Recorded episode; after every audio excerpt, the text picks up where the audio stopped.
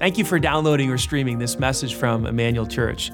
We are one church with multiple locations, and we believe God wants to bless you right where you are. In a few moments, you're going to hear some practical teaching from God's Word that I believe will be inspiring and relevant to your life. First, though, if you haven't yet experienced Emmanuel Live, we encourage you to go to our website, eclife.org, to check out our service times and locations so that you can experience Emmanuel in person or through our online campus. If this message blesses you and you'd like to support the ministry financially, again, you can go to eclife.org and click on the Giving tab and choose Online Campus as your campus. Thanks again for joining us today, and we hope this message will be an encouragement to you on your spiritual journey. Well, good morning, Emmanuel Church. How you feeling today? It truly is a joy and a blessing to be here with you today. Hey, really super quick, if this is your first time at any one of our locations, our Banta campus, our Franklin campus, our Garfield Park campus, our online campus, if you're watching somewhere across the country or the world, and here at the Greenwood campus, if this is your first time, can we give it up? We want to say welcome to you. Could give it up for all of our first time guests. We've prayed for you and planned for you and prepared for you, and uh, we're thankful you accepted someone's invitation. If you text the word new to 65248, we'd be glad to send you a gift in the mail. If you're not brand new, hey, welcome back. And we started a series last week called The Kid Factor. And I want to jump right into our content again today. Little bit of a review if you missed last week. Last week we started with this idea that the goal of life is maturity. It's to grow up, right? Whether it's in your home, whether you're a teacher and it's in a classroom, whether you're a coach of a sports team or some athletic team, or whether you're in a company and you have coworkers and employees, the goal of life is maturity. When people are mature, when they're responsible, when they're considerate, when they take ownership of their life, things tend to work much better than when they're irresponsible, right? Acting like children or having childishness in their life, right? Irresponsibility and blame shifting, right? You say, man, you're talking about my spouse right now. wouldn't, wouldn't it be great if we had some maturity in our marriages? Wouldn't marriage go better if your spouse grew up a little bit, right? I'm sure my wife thinks that about me sometimes. If he would just grow up, things would get better, right? Maturity makes everything work better. Even in the church, like the goal of the church, the goal of this sermon, the goal of everything we do here is to grow people up. In Ephesians chapter 4, Paul said that God has given the church apostles, teachers, prophets, evangelists to build up and equip the body, to edify the body, so that each one of us can, can reach full maturity, to reach the full measure of the, of the stature of Jesus Christ. Whoa. Like that's the whole point of the church is maturity and growth. And then Jesus comes along and he throws a wrench in the whole system. Matthew chapter 18, verse 3, we looked at this last week. Jesus says, Truly I tell you, unless you change, unless you do a 180, the word is to repent and become like little children, not just a 10 year old, but like a three year old, you will never enter the kingdom of heaven. Now, last week we talked about what the kingdom means. The kingdom does not mean the place you go when you die, it includes that, but the kingdom is the space where God is right here, right now. He gave us this prayer in Matthew chapter 6, Jesus did. He said, Pray like this Our Father who art in heaven, hallowed be thy name. Your kingdom come, your will be done. Where? On earth as it is done in heaven. In other words, the kingdom of God is that space where God is acting, where God is dwelling with you. Like the design of your life is to live with God right now and experience joy and peace and meaning and purpose and fulfillment and satisfaction while you're here, while you're alive now, not just after you die. Jesus says, if you want to live in the kingdom of God, you have to reverse and go and become like little children. There must be something about children that qualifies us for kingdom living. Last week we looked at this idea that children are dependent upon their parents. In other words, the kingdom of God is designed to be a dependent experience, not an independent experience where we're like acting like little gods. I'm getting into it too much. I talked about this last week. But basically, what I said last week is if you want to live in the kingdom, you have to live a dependent life upon God. The vine stays connected to the, the, the branch stays connected to the vine. Okay, enough of that last week. That's what we talked about last week. Today, I want to talk to you about another quality of childlikeness, not childishness childlikeness that qualifies us for kingdom living. If you're taking notes, I encourage you to do that. Here it is right here. Children believe easily. Children believe easily. Have you noticed this? Children believe what you tell them, especially little children. Like they haven't lived long enough to experience the depth of humans abil- human beings' abilities to deceive and manipulate. they, they haven't developed a, a, a, a, cynicism or a skepticism in their life. They haven't li- lived long enough to be lied to over and over and over as we adults have, yes? And so they don't have this skepticism or cynicism. They just simply believe. This is why parents tell their kids crazy stuff. Right, moms, moms and dads? You keep sitting too close to that TV, you're gonna go blind. No, you're not. We just tell our kids that. You drink coffee, it's gonna stunt your growth. No, it won't. We just don't want them to drink coffee. If you keep acting up, we're never going on vacation again. That's not true. You're just trying to get your kids to behave, right? I mean, we tell our kids crazy stuff. It's because we know that they will believe us. A few years ago, I was having some, some heart uh, palpitations, and it was like 10 years ago. I was like, man, what's going on? I think I was drinking too much coffee, really, but anyway, uh, I didn't know it at the time. And so I went to the doctor, and, and he wired me up with a, with a heart monitor. Anybody ever have one of these? Like, hey, wear it for 48 hours, and you know, we got these stickers on my chest and all this stuff. And I had like a pack over here and a pack over here, and it had lights on it. It was real cool. And I was all wired up. So I go home that night and I'm like, man, how can I get some leverage out of this? This is a unique experience. And so I sit down around the dinner table. I'm like, oh, I had this brilliant idea. I said, kids, listen up. Dad has invented a time machine. what? You know, I, Andrew was nine, Bo was seven, Ruby was five, you know, it's real small. And, and they're like, really? I'm like, no, nah, time machine? I said, yeah, I have. I have been working on it for a long time. You know, I said, Well, what, where is it? And I, and I slowly took my shirt off. And I'm all wired up, you know, wires, packs, and all this stuff. Jackie was there. You remember this, right, honey? She was halfway believing me. I'm very convincing sometimes. And my kids are like, Whoa. My kids, look at my nine year old. My nine year old, he was like, but he was halfway there. I said, Here's how it's gonna work, guys. I said, I'm going to go in the other room. I'll show you how it works after dinner. Here's what, here's what I'm going to go in the back room. You don't want to see me because my body distorts, and when it happens, it's, it's kind of gross. So, so I'll go in the bedroom, and then I'll hit the date, and the date will bring me back. You know, I'm going to 1985. It's a good year, and so I'm going to tell you everything I see when I come back. And so after dinner was over, I go back in the bedroom and and, and, I let out this, this horrific shriek, scream noise. I can't even make it right now because I'd freak half of you guys out, but I was trying to be so loud. I was like, ah! you know, something like that. And then I shoot under the bed, and, and the kids come, I hear them come racing back in the bedroom. Where is he, mom? He's gone. Oh my gosh. You know, they're freaking, and I'm dying. I'm like, you know, under the bed, Jackie's losing it. And I, it, it went on for like, you know, 40 seconds or whatever, a minute, and I just couldn't hold it in. And, and, and then they found me, and, and they, they, you know, they brought, you know, and, and we've had trust issues in our house ever since, but, uh, no, but, but, but I got them. I got them. You know what I'm talking about? And my oldest to this day, he will, he will swear to you, and you know, when he's 19 now, so when you see him, he comes back from college or whatever, you gotta ask him about the question. Say, did your dad got you, didn't he?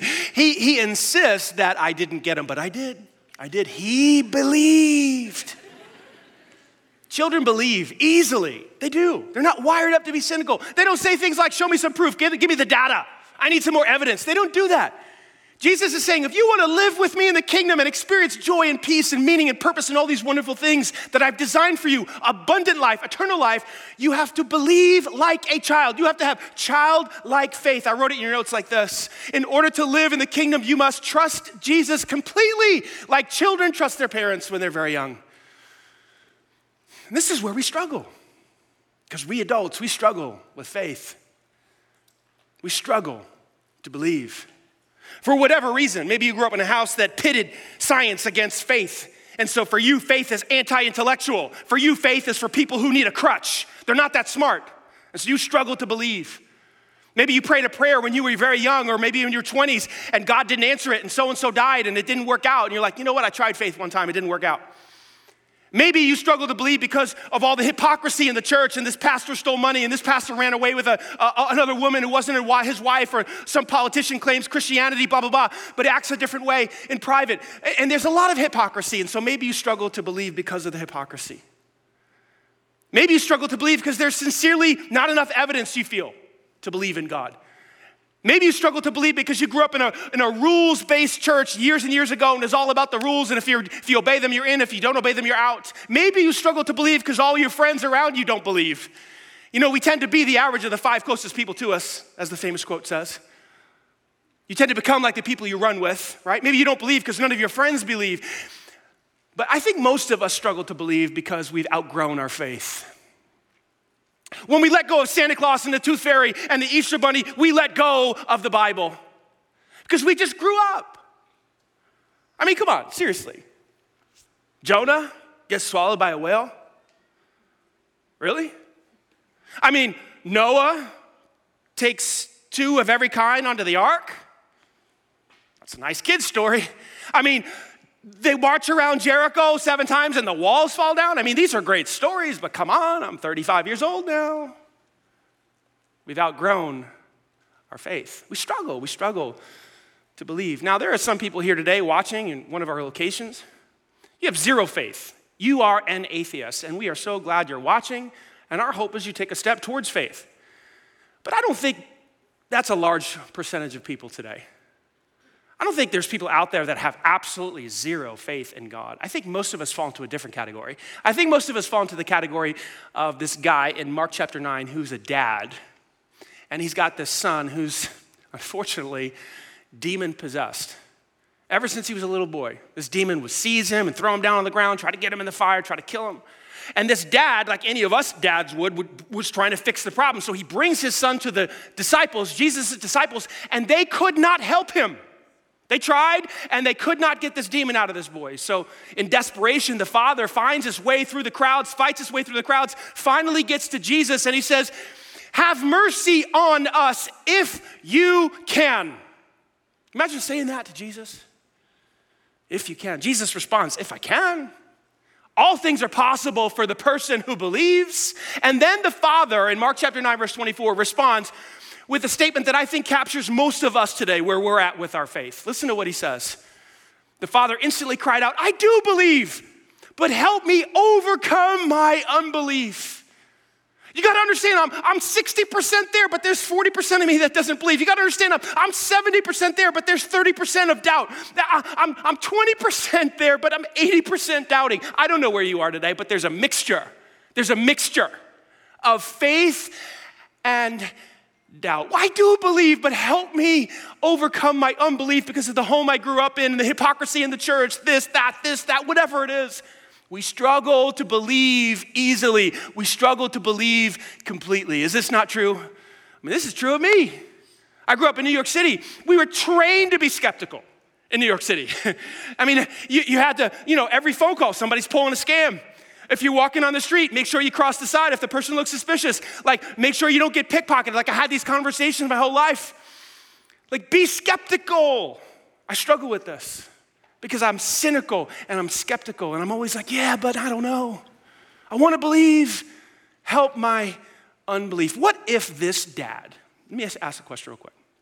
What if this dad in Mark chapter 9, which I think represents most of us, we're a mixture what if this dad really knew who Jesus was? What if he really, in his heart of hearts, knew who he was bringing his son to? How would the conversation have been different? If you can, help us. Wouldn't it have sounded something more like this? um, hey, Jesus, I know you've got a lot to do today. And um, I just need you to squeeze my little boy in here. He's got this demon, keeps throwing him on the ground, foaming at the mouth, and all this gross stuff. Just tell him to come out real quick. You know, probably zap him real quick. Okay? Let's go. I got to go to lunch. Think about how the conversation would have been different if he knew who Jesus was. Wasn't this the problem that the boys in the boat were having in Matthew chapter 8, one of my favorite stories in the New Testament? They're on the boat, they're crossing the Sea of Galilee. Jesus is in the boat with them. He's taking a nap. All of a sudden, a storm comes out of nowhere, and waves and wind are, are, are beating the boat up to the point where they feel like they're gonna drown and they're going to die. So they wake Jesus up to their credit. At least they go to Jesus, right? And they're like, hey, get up, you know, we're gonna die here. Jesus gets up. What does he say to these guys in Matthew chapter 8? Do you know the story? He says, Why are you so afraid, O you of little faith? He calls them mini faiths. Why do you have such little faith? Why have you given in to fear? And God, Jesus could ask you that same question today over the last year. Why have you given in to fear? Well, there's COVID, there's this, there's that, people are dying. Listen, the waves in the boat were real. They weren't make believe waves. Like these guys had reasons to be, to, to be afraid of, of losing their life. And Jesus still says, Why are you so afraid, oh, you of little faith? Why did he make such a statement? It's almost an insult. It's because Jesus knew who he was, and they didn't. Jesus knew that at any moment he could stand up and talk to the winds and the waves, and the whole storm would stop. And sure enough, that's what he does. He gets up and he rebukes the winds and the waves, and they calm down, and, and the whole sea becomes peaceful. And then the disciples see this, and look what they respond. Look what they say in verse 27. They were amazed and they said, Who is this man? Who is he? They thought they were following a godly man. Maybe he was a prophet. Maybe he was a righteous guy. But we did not understand that this guy can even talk to the winds and the waves and they will do what he says. This, who is this guy? If we had known he had that kind of power, we wouldn't have given in to what? Fear. We wouldn't have become afraid. I wrote this in your notes. See, we struggle to believe, and I struggle to believe because we don't really know who we are dealing with. And for you teachers out there, I know the, the, the correct grammar is whom. Okay, I just like the word who better. who? We don't know who we're dealing with. If we knew who we were dealing with, what would happen to our fear? It wouldn't be any. It's like, hey, listen, Jesus, uh, big storm coming up. I don't know if you see the water in the boat here. Our shoes are getting wet. Can you, you know, fix this? Imagine how the conversation would have been different had they known who he was. Can you imagine how your life could have been different this year if you would have really known who he was? How much peace you could have had in the midst of the storms. Wow. Jesus is looking for us to believe easily, like a child, like a little child. This is how we enter into the kingdom and find peace and joy in the midst of winds and waves and problems difficulties. So, what does this look like practically? A person believes easily like a child. Two things. Number one, you bank on what Jesus said. If you believed who he was, you would believe what he said. It's really not that complicated. Jesus said something about fear, you believe it. Jesus said something about marriage, you believe it. Jesus said something about sexuality, you believe it. Jesus said something about lying, you believe it. Jesus said something about obeying your parents, you believe it. You, you, you, when you believe someone, when you trust in someone, you believe what they said. C.S. Lewis made this comment There would be no sense in saying that you trusted Jesus if you would not take his advice. I mean, think about it. Come on, think with me for a second. Some of you are claiming to trust Jesus. You don't do what he says financially in your marriage, in your sexuality. You do whatever you want to do. And yet you're saying, well, I trust Jesus, I'm, I'm a believer. I'm a... Wait a second. To, to, to, trust somebody is to actually bank on what they said. Like Jesus knows everything about everything. So when you read his words, you're like, well, he knew that, like, I'm just going to do what he said because he's the smartest being in the world. Like, that's what someone does when you trust them. That's when you, when you believe in somebody, you do what they say. Like when you go to the doctor and the doctor and you trust your doctor and the doctor says, hey, I need you to cut out the, the bad fats and I need you to start exercising and I need you to do some, like, if you trust your doctor, you do what your doctor says. To not do what your doctor says is just really not trust him. So what's the point?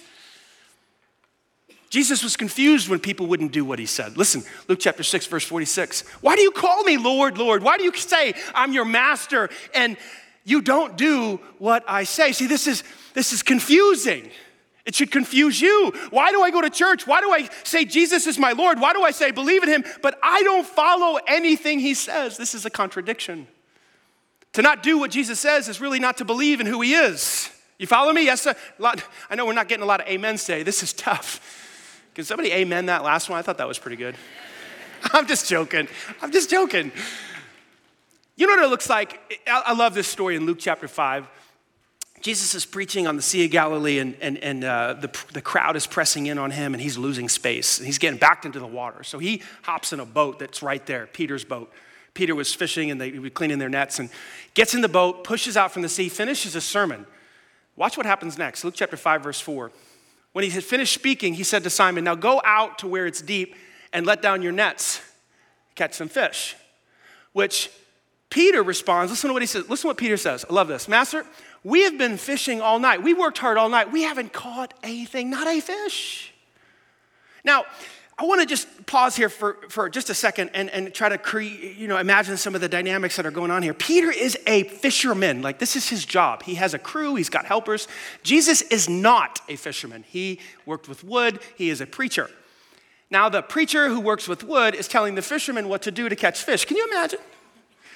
Peter's like, um, hey, bud, uh, we love you, but we know what's going on with fish and they are not biting, okay? And we worked all night, and you really, come on, why don't you stick to the sermons and the woodwork? And so there's a, there's a struggle here. And, and we struggle sometimes with things that Jesus said. It's like, Jesus, ah, man, it's 2020. Do you really, did you really mean what you said about sex? Like, like 2020 people move in with each other. They, they drive the car before they buy the car. You know what I'm saying? Like, aren't, aren't your teachings on sex a little outdated? Like, you ever disagree with Jesus? Anybody? Then you're not reading his words because he said some pretty tough stuff. When we disagree with him, as Peter's disagreeing with him, there's this tension, but I, I love what, what, what, what, what triggers here. What, what, what, there's, there's something that, that pops here. It's, it's Peter's childlike, easy faith. Watch this. But if you say so. See, that's childlike faith. Like, I don't get it. You want me to give 10% of my finances? You want me to keep sex for marriage? You want me to do this? You want me to do that? All this different stuff. You say all these, you know, obey my parents. Real? I mean, you say all this stuff in this book. Like, I don't really get it. Like, I'm not. But, watch this. Here we go. If you say, why would Peter say that? Because Peter knew who he was.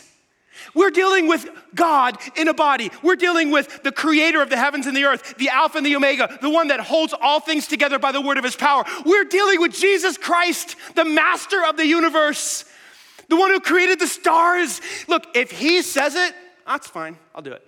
I may not understand it, but if you say so, we'll let down our nets. So they let down their nets and they go out and they catch so many fish, the fish almost sink the boats. They got to call out help. Peter's got to call out his buddy. The, the, they fill that boat with fish, it almost sinks. They do what he said and they were entirely blessed. You want to know what it looks like to have childlike faith? You just bank on what he said, even when you don't agree. Secondly, you bank on what he did. He didn't just talk a lot, he did a lot of unbelievable things. One time there's a bunch of Jews that, that got around Jesus in the temple in John chapter 10, and they said, Jesus, tell us plainly, are you the Messiah? Listen to what he says in verse 25 of chapter 10. Jesus responds and says, I've already told you I'm the Messiah, and you have not believed. I've said the words, and you're like, no, you're not. So, because you're not hearing what I'm saying or believing what I say, I'm saying, Look at the proof. The proof is in the work of that, that I do in my Father's name. What was Jesus referring to? He was referring to his miracles. Have you ever wondered why Jesus performed so many miracles? I mean, he walked on water, he turned water into wine, he gave blind people back their sight, he gave deaf people back their ability to heal, he took people's legs when they were lame, gave them back their ability to walk. Jesus took some a little bit of fish, a little bit of bread, turned it into enough food to feed 4,000 people, then he did it again to feed 5,000 people. I mean, have you ever thought about why so many miracles? The point of the miracles was to help us believe in what he was saying. The point of the miracles was to prove his divinity, his deity, that he is the Son of God, so that we would, say it with me, believe. The whole point of the miracles is to produce faith in us so that we can believe easily. Wait, wait, wait. This is the guy that walks on water. This is the guy that can speak to a storm and make the winds and the waves stop. This is the guy that gave the blind man to sight. This is the guy that turned the water into wine. Like, you got to think about these miracles all the time because when you think about the miracles, it increases your faith. Even if you don't like what Jesus said, you can look at what he did and bank on it. Now, let me ask you a question here today, church. Which one of his miracles was the most important miracle? Which miracle is the foundational miracle for our faith? Was it when he walked on water? Was, he, was it when he walked through the walls and suddenly appeared to the, the disciples and the, after, he, after he died? What, what, when, what miracle was the best one? Was it when he raised the little girl? Remember, he raised the little girl from the dead? Which miracle is like, oh man, that's the one? None of them. None of those miracles are the most important miracle. You want to know what the most important miracle was? It was when Jesus took his life back from the dead. Yeah, that's right. He said, Nobody takes it from me, I lay it down. The Father's given me the power to take it back up, and that's exactly what he did. He died on a cross. We were just singing about it. On a rugged cross. The Romans thought that they had got their guy. The Jews thought that they had got their guy. They didn't get their guy. He gave his life for you and for me, and then he took it back up. That is the greatest miracle we have ever known. Amen. This is the way this is the way the apostle Paul explained it. Nobody can explain it better than him. So let's just look at his words in 1 Corinthians 15. For if there is no resurrection, if dead people do not come back to life, then Christ has not been raised. And if Christ has not been raised, we got issues.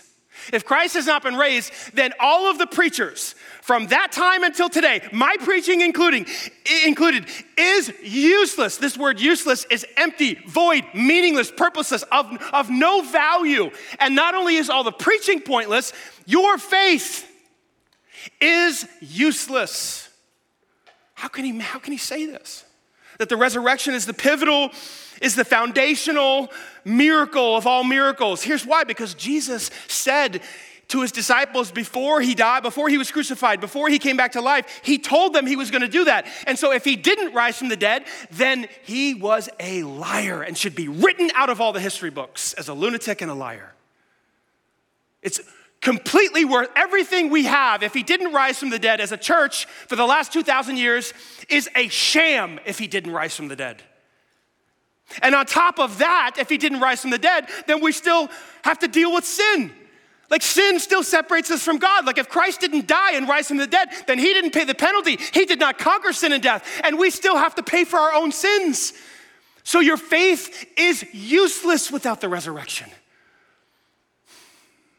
And so Paul says, everything depends upon this one miracle that Christ came back from the dead.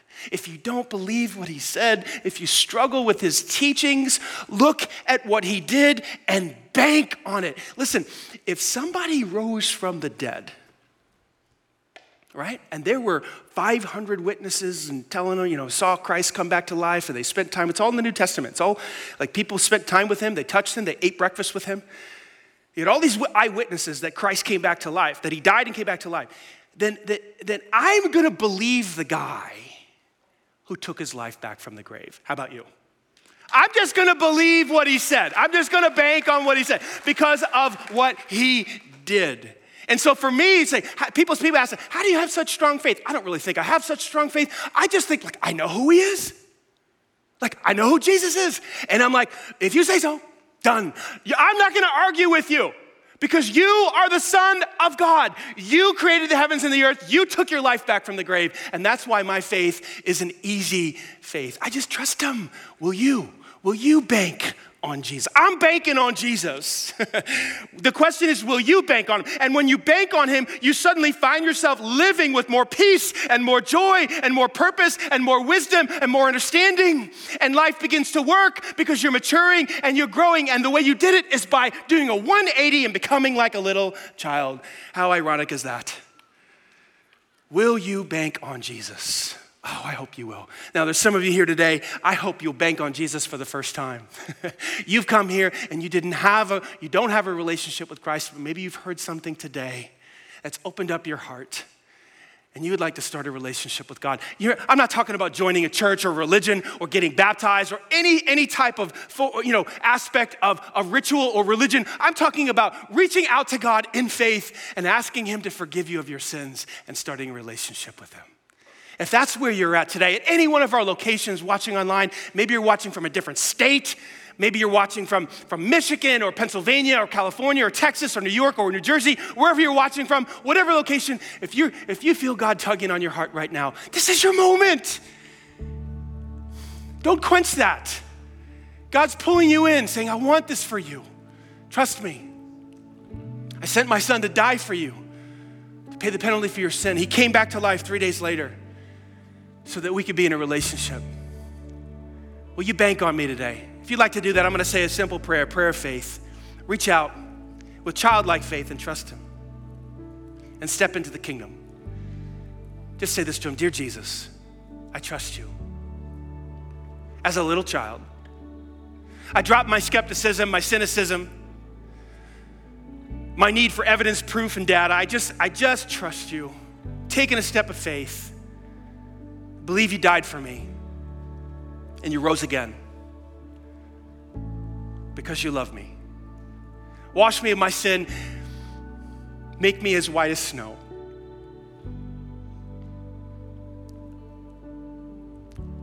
Be my Savior today. And from this day forward,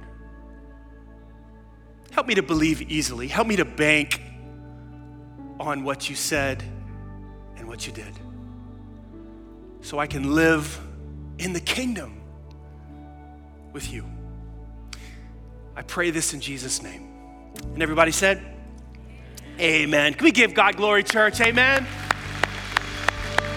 God's changing lives, He's touching hearts.